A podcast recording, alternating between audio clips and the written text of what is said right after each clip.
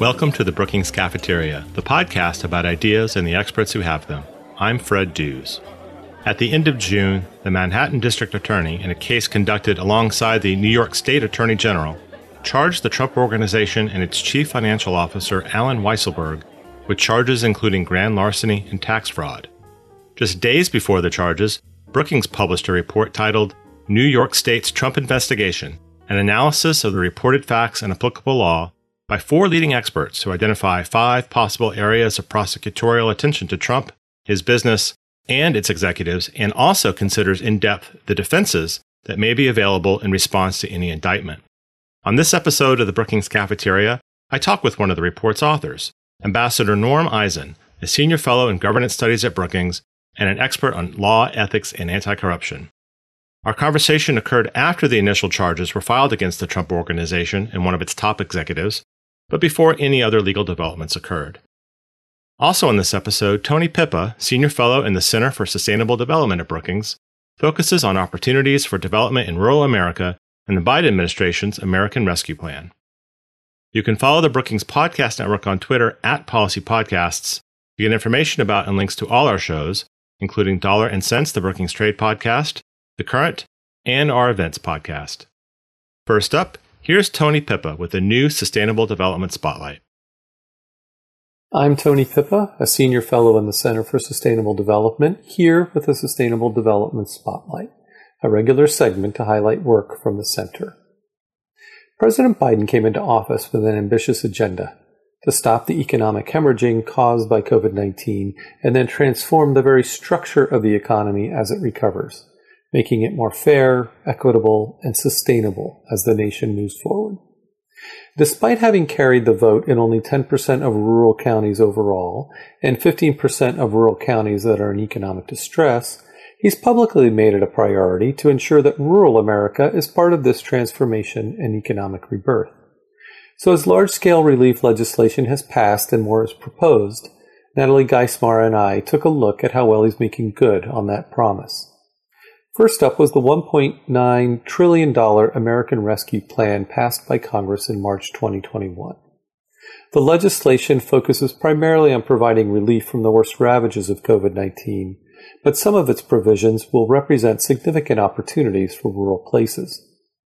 A key provision is the $350 billion in state and local government relief, which is sending money to nearly every corner of the country.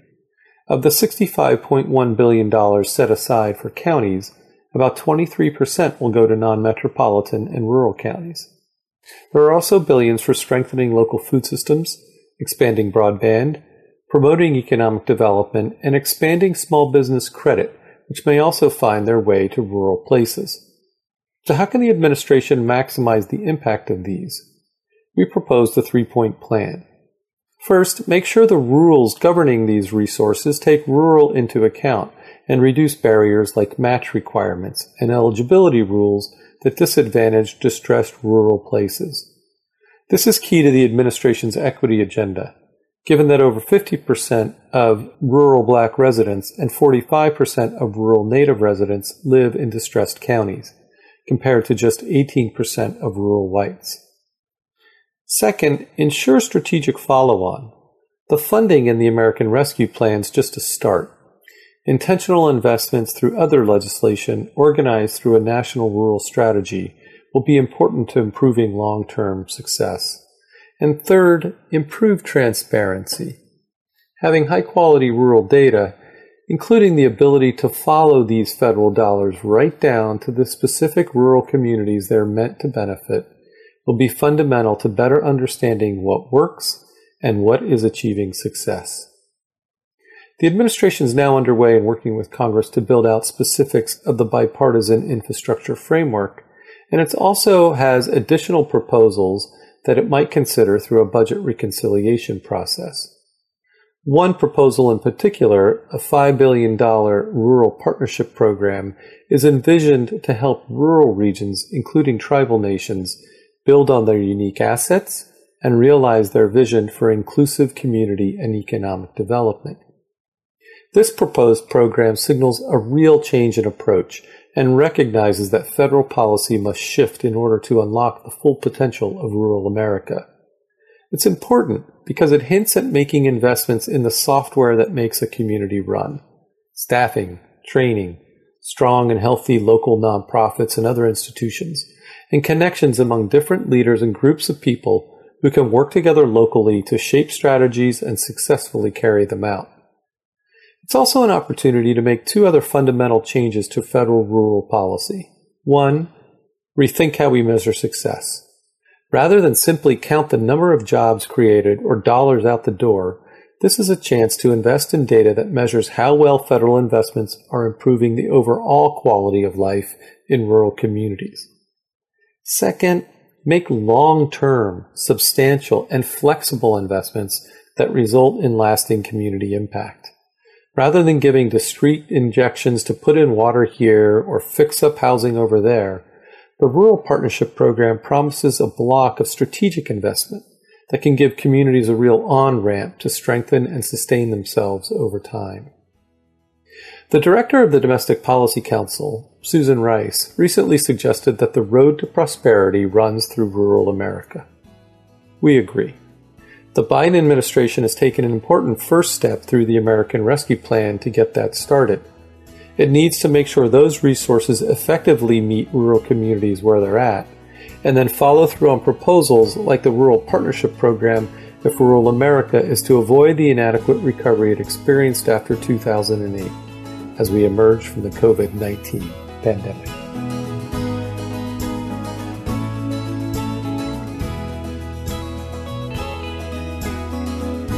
You can find more from Tony Pipa and Natalie Geismar on the proposed Rural Partnership Program on our website. And now, here's my interview with Norm Eisen on the new report about New York's Trump investigation.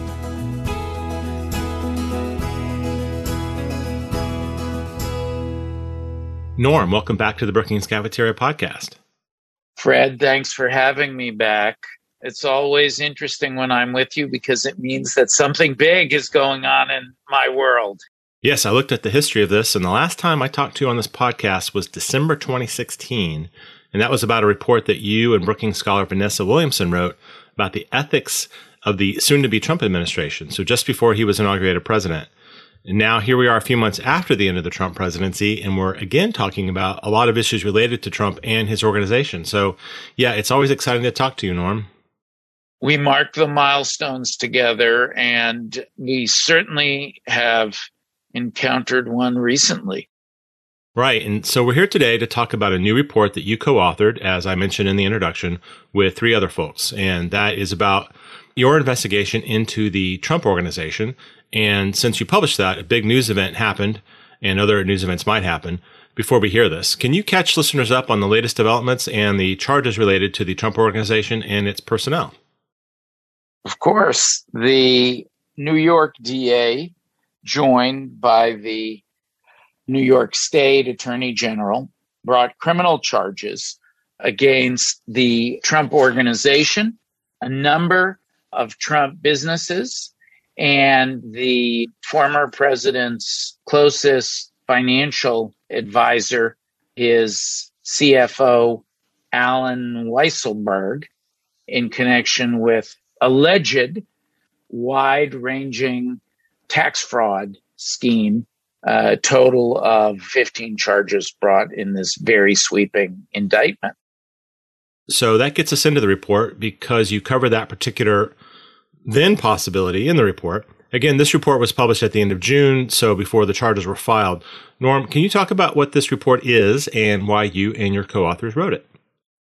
Of course, we're very proud that our prognostication based on analysis the charges were coming proved to be accurate. The report is entitled New York State's Trump Investigation, an analysis of the reported facts and applicable law. And I wrote it with three other experts. Collectively, we have over a century of prosecution and defense experience, including with these very actors, the New York DA and the uh, New York AG, who are responsible for this first set of charges. Very likely not the last set of charges, as we explain in the report. And as you and I will discuss today, Fred, my co authors are Danya Perry, who worked as both a federal and state prosecutor and defense lawyer in New York. So she's seen these kinds of cases from both sides of the table. Don Ayer, who had senior prosecutorial roles helping run the Justice Department and also as a U.S. attorney in a series uh, of Republican administrations. And John Cootie, who, like me, for the most part, career defense specialists who have taken on and pushed back against these charges. And as we'll talk about, one of the things we do in the report is both lay out a prosecutorial roadmap. The first few signs, as you know, on that roadmap have now been passed, but also very extensive defense roadmap on how these cases will be defended and, you know, the very substantial counter arguments to the arguments the prosecution is advancing.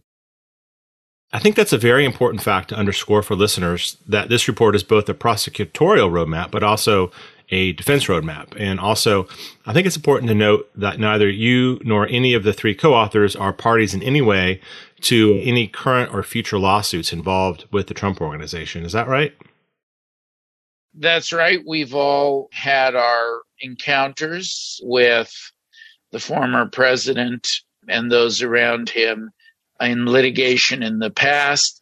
But at the present time, none of the co authors are parties to litigation against Trump or the Trump organization. So let's look at the report now. And you go through three major, at least by my count, three major sets of facts that could form the basis of future indictments. And as you just mentioned, one of them already has the charges against CFO Alan Weisselberg. The first involves hush money allegations paid to two women who were alleged to have had affairs with Donald Trump leading up to the 2016 election, and then payments to them then and thereafter. Why could those indictments again become the basis for criminal indictment? I thought we'd moved past that particular set of concerns in the legal sense, but now they're back, and you and your authors are suggesting that those could be the basis of new charges. Well, the hush money allegations were the origin of the New York investigation. We know that because the DA had two years of litigation against Trump and the Trump organization to get their financial records, principally from their outside accountants, Mazars. Broad sweeping set of subpoenas that were litigated up to the United States Supreme Court twice. First, where the subpoenas were upheld and principles were established and then the courts applied those rules. Trump appealed again and the first time there was full argument and opinion. The second time the supreme court declined to take it up and mazars honored the subpoenas. The reason that those hush money allegations are still at issue is because they involve a very serious set of allegations about maintaining fraudulent books and records. I want to emphasize that these are just allegations, but it's within the applicable statute of limitations in New York for felony falsification of business records violations. Only under investigation, no finding has been made, but it's very telling when you look at the first set of charges that came down, all of the things we're going to talk about, the three basic categories that you advocate. The foundation has been laid for these kinds of offenses. And now it's clear from the public record what prosecutors are saying. They're going to see there are allegations of falsification of records in this, not the hush money falsification, other forms of falsification in this indictment. And the question is going to be whether they build on that by the 12th, 13th, 14th, and 15th counts in the indictments are for falsifying business records.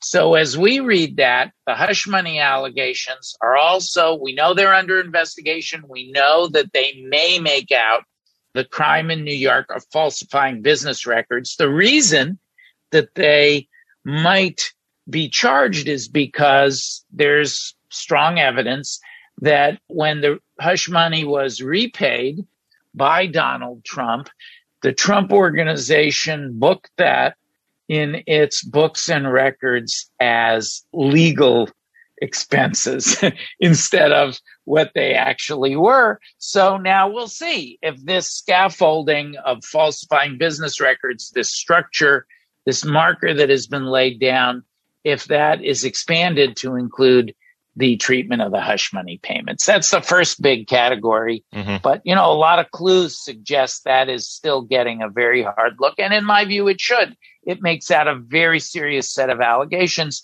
as we explain in detail in the report. Well, so it's a much different set of facts, but it strikes me as being somewhat similar, which is the indictment against Mr. Weisselberg. It's not, in my understanding, illegal for an employee of a company to be compensated in the ways that perhaps he was compensated, like tuition for his grandchildren, an apartment.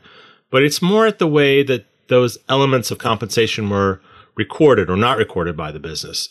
Is that the case right now against Mr. Weisselberg? Exactly. And as you analyze the case against Weisselberg and the Trump organization, because all of these four felony counts for falsifying business records target both the Trump businesses and Weisselberg. If you look at that, you say, well, the prosecutors have made clear in the indictment that they're looking at the Trump org and Weisselberg's falsification of business records. They've made clear publicly that they're also looking at the hush money payments, which involves falsification of business records. So these tax issues about concealing things in the books and records for tax fraud purposes could also apply to the hush money misconduct. And we'll see whether there are additional charges on that front or not.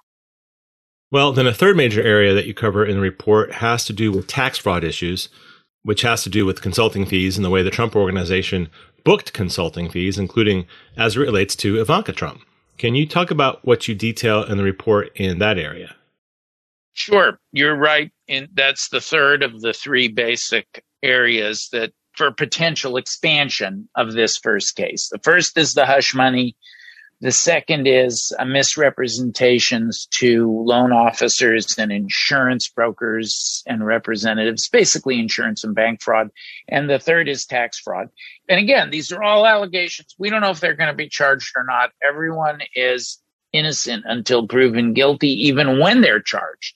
So they're entitled to that presumption, how much more so before being charged. That's part of the reason that we spent so much time in this report addressing the defenses that might be available. In this tax area, there are a series of issues consulting fees, conservation easements, handling of debt, so called debt parking, that could provide additional tax fraud charges against Weisselberg the Trump org, and even Trump himself. Now, let's take the consulting fees that you raise as an example. There has been a lot of public reporting that suggests that apparently tax deductible consulting fees that appear on the Trump organization's tax returns, presumably with the approval of Mr. Weisselberg and of Donald Trump himself. We need to know what their personal knowledge was. That's still an open question that prosecutors are looking at. Turns out that these consulting fee payments may have gone to members of the Trump family, such as the president's daughter, Ivanka Trump. And the question is whether, like the benefits that are at issue in the first indictment, question is are there going to be other charges where they say hey this was a tax fraud and somehow tax evasion occurred. That might occur with consulting fees if, like many of the Weisselberg charges, instead of something being booked as income on which both the company and the recipient are required to pay taxes, it's somehow hidden or concealed, and there's a negative tax impact for the state. I want to hasten to add that Ivanka has denied any impropriety and said there was no negative tax impact on the state as a result of the consulting fees that she collected. So it might amount to something, it might not. And there's two sides to each of these questions. And we marshaled the evidence in the report on both sides, including people who deny that associated with the Trump organization who, when confronted with this tax line item of consulting fees, said, What consulting fees? No consulting fees were paid. So there are legitimate questions about whether, and there may be good answers, were there two sets of books that really hits when you come to things like the conservation easements, where it appears that there are such different uh, valuations that are being applied one set of being a valuation on these conservation easements Trump got in New York and in California. One set that where a very high valuation is applied for tax deductibility purposes, and then lower valuations where that benefits Trump elsewhere. So it raises the question were there two sets of books? Again, strong general denials by Trump world, and we'll just have to see where prosecutors go with it. Sure. So let me move on, Norm, to another major set of facts that you and your co authors detail in the report. And those relate to how the Trump organization allegedly misrepresents property values to lenders, journalists, business partners, and so on. So, what's going on? Is there potential criminal liability with that kind of action?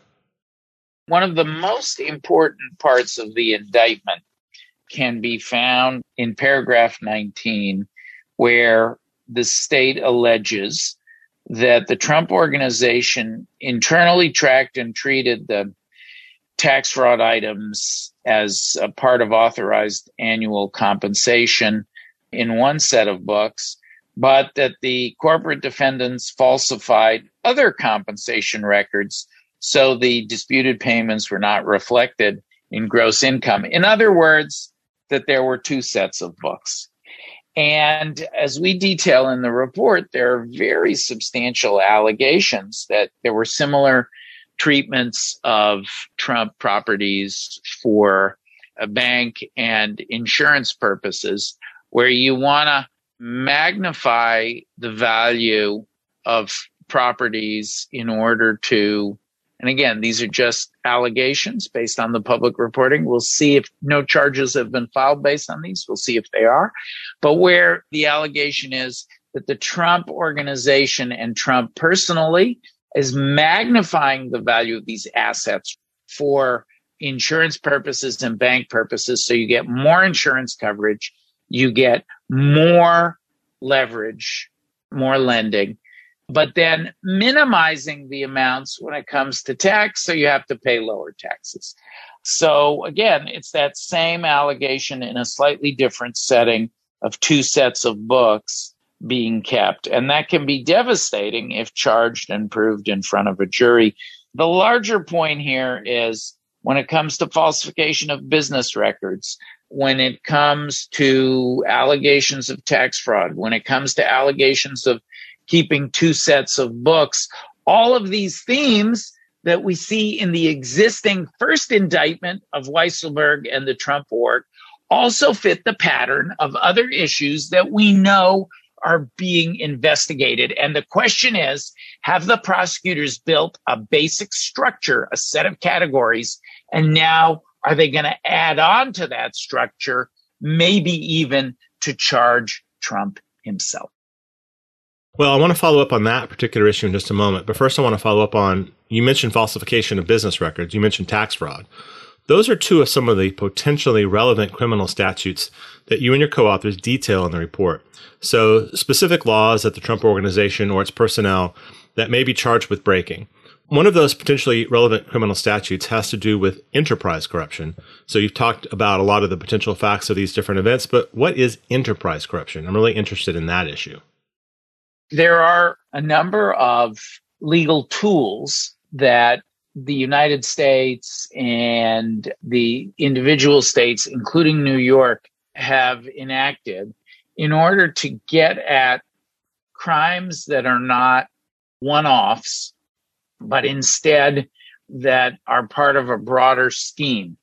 It has basically three dimensions, let's say in the Trump investigation, two of which are exhibited in the existing indictment, and the third is the one you're asking about enterprise corruption. And we write about all three in the report. The most basic version is called conspiracy, and that means an agreement to do an illegal act. So, as opposed to a single illegal act done by a single person, in a conspiracy, you have multiple people agreeing to do an illegal act and then taking some overt steps to execute it. That allows you to charge conspiracy, and it's charged in the existing indictment. The second step in broadening out further is a scheme to defraud. And that is where you often have multiple illegal acts that are being undertaken. And we write about that often by multiple people.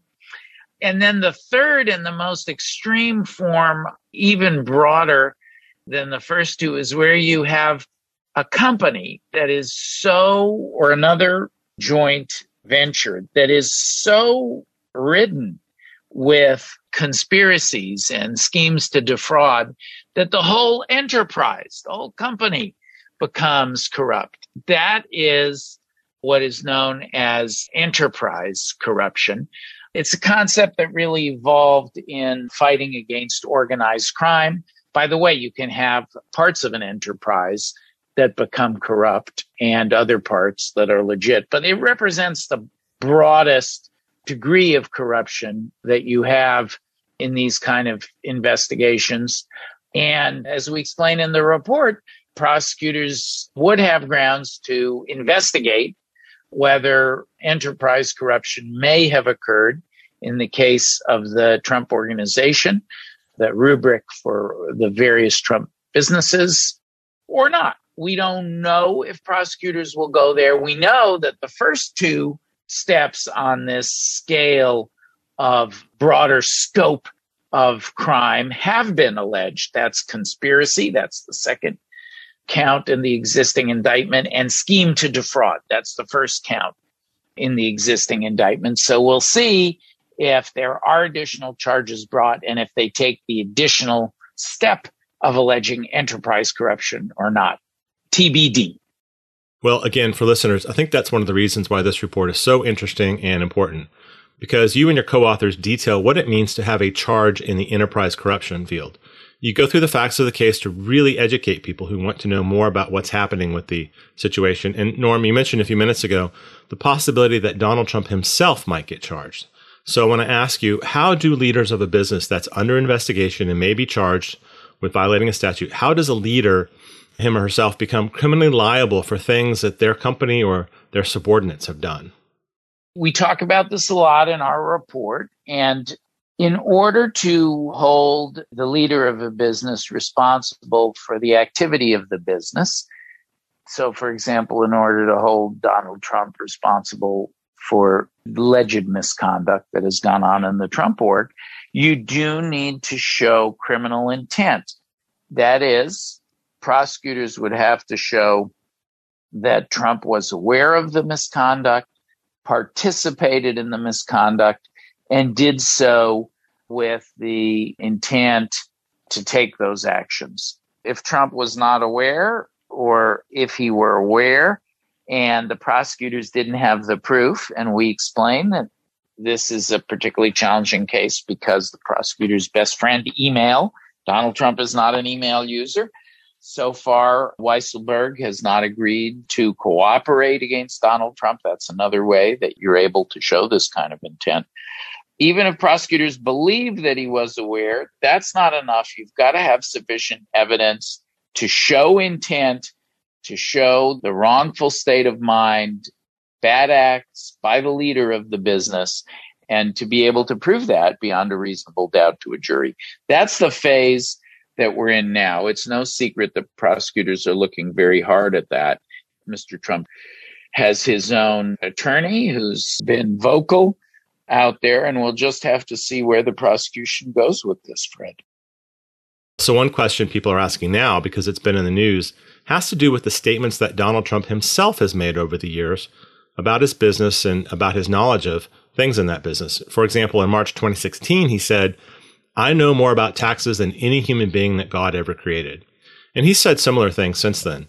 many of the allegations or potential allegations involve tax issues. So clearly, the former president couldn't say he didn't know about the tax issues or the tax laws.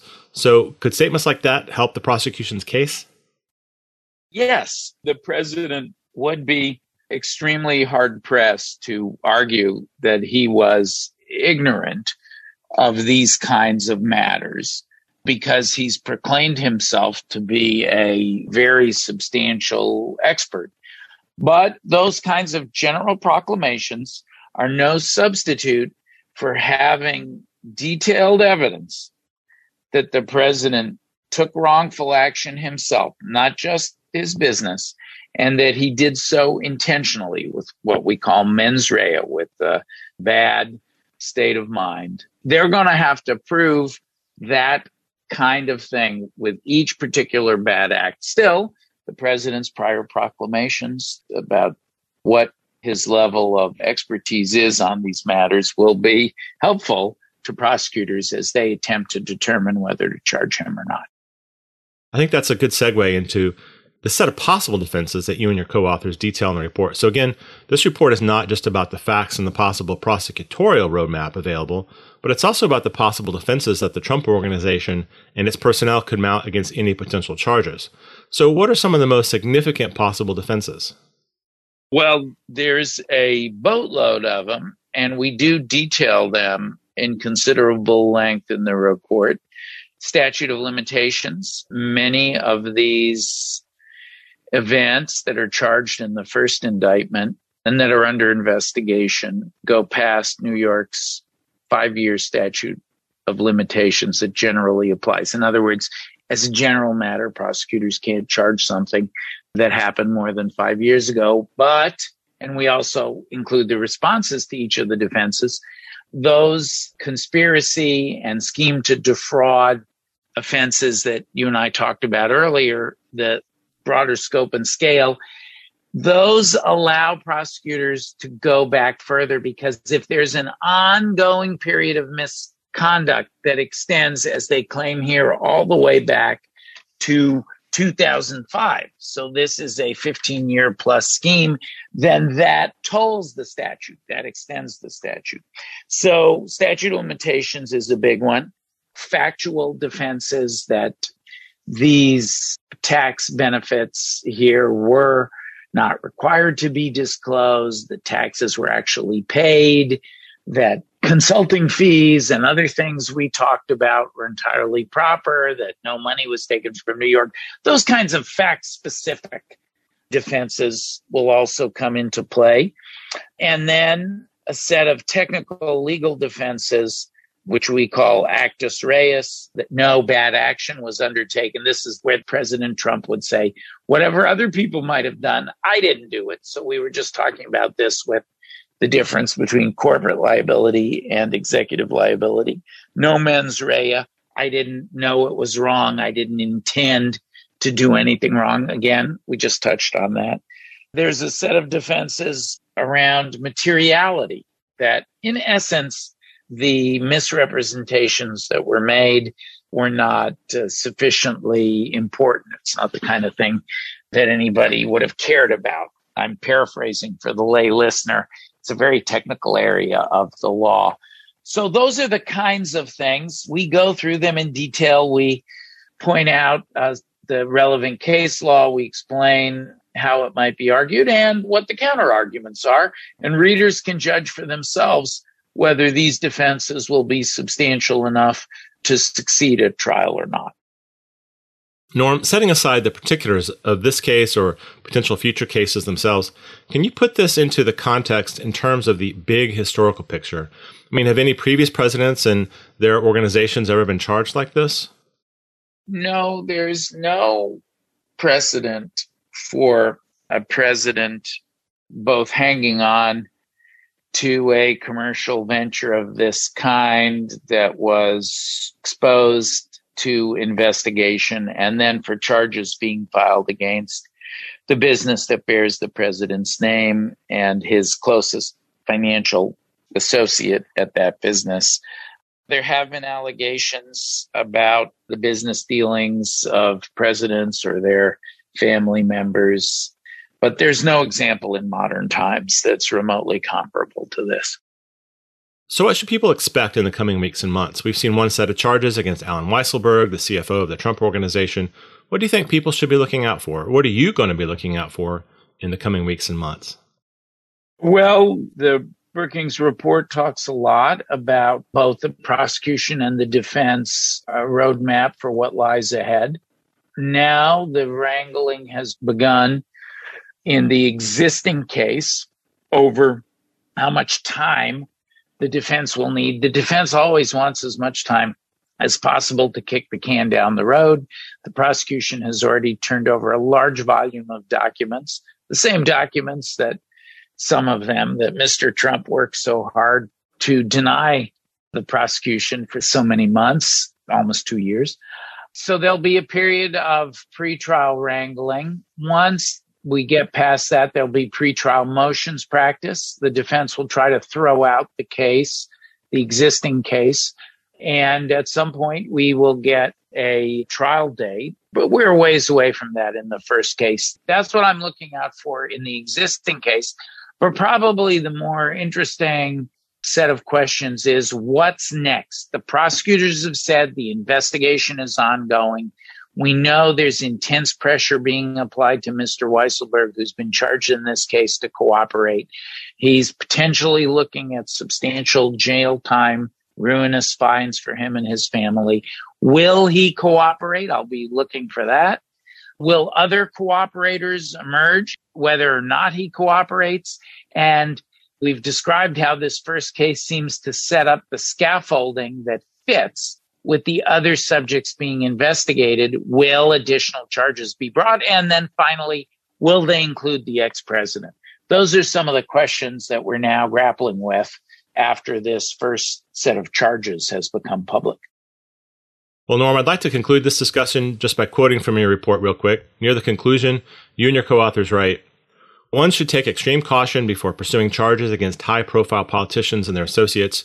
In principle, the law applies equally to princes and paupers alike. A legal system that gives a free pass to the powerful would run contrary to the binding foundation of law that we have one system of justice and that all are subject to it. So, Norm, I want to thank you for sharing your time and expertise today on this very important and timely topic. It's always a joy to talk to you. Thank you, Fred. It's always nice to be with you, and we'll be watching to see what happens. And the report again is New York State's Trump investigation an analysis of the reported facts and applicable law. You can find it on our website, brookings.edu.